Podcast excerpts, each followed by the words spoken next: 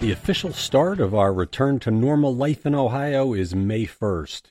More than 855,000 people in Ohio have filed for unemployment in the last four weeks, and Summit County's Health Board finally ends its secrecy and releases coronavirus counts by zip code. It's the wake up from Cleveland.com for Friday, April 17th. I'm Cleveland.com editor Chris Quinn. It's the news we've all been waiting to hear. Ohio Governor Mike DeWine plans to begin reopening Ohio on May 1st. The governor made that announcement Thursday, but he did not offer a lot of details, such as how businesses will reopen or what he plans for schools and major sports leagues. He said elective surgeries at hospitals will be among the first things permitted, and he suggested that businesses that are prepared with masks and distancing rules could be opened early too. The reopening of Ohio will be gradual, and he said popular gatherings like county fairs will be difficult to bring back.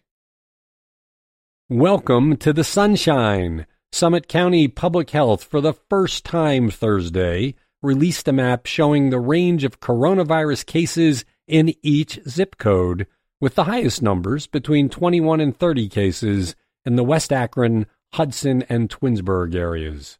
Cuyahoga County started reporting the zip code numbers weeks ago, but Summit steadfastly refused, using the bizarre logic that releasing the numbers would identify people. We checked with a mathematician on that, and that claim is as ridiculous as it sounds. So finally, Summit County residents, you can know where your hotspots are. Because of a shortage of the long swabs used to test for the coronavirus, University Hospitals is having patients swab themselves to test for the virus in its drive through testing sites using a much shorter swab. There is medical supervision when they do this. The FDA supports this alternative testing method, and UH testing showed it provides accurate results. Plus, it's way more comfortable for patients the long swabs have to go way deep inside the nasal cavity. More than 855,000 people filed for unemployment benefits in Ohio in the four weeks since the state started closing businesses because of the coronavirus pandemic. The state received 158,000 plus unemployment applications last week, the lowest of the four weeks since Ohio started closing businesses. The online system for filing unemployment has been a nightmare for many Ohio residents and a near daily topic of Governor Mike DeWine's daily briefings, where the governor and Lieutenant Governor John Husted keep saying they will get it fixed.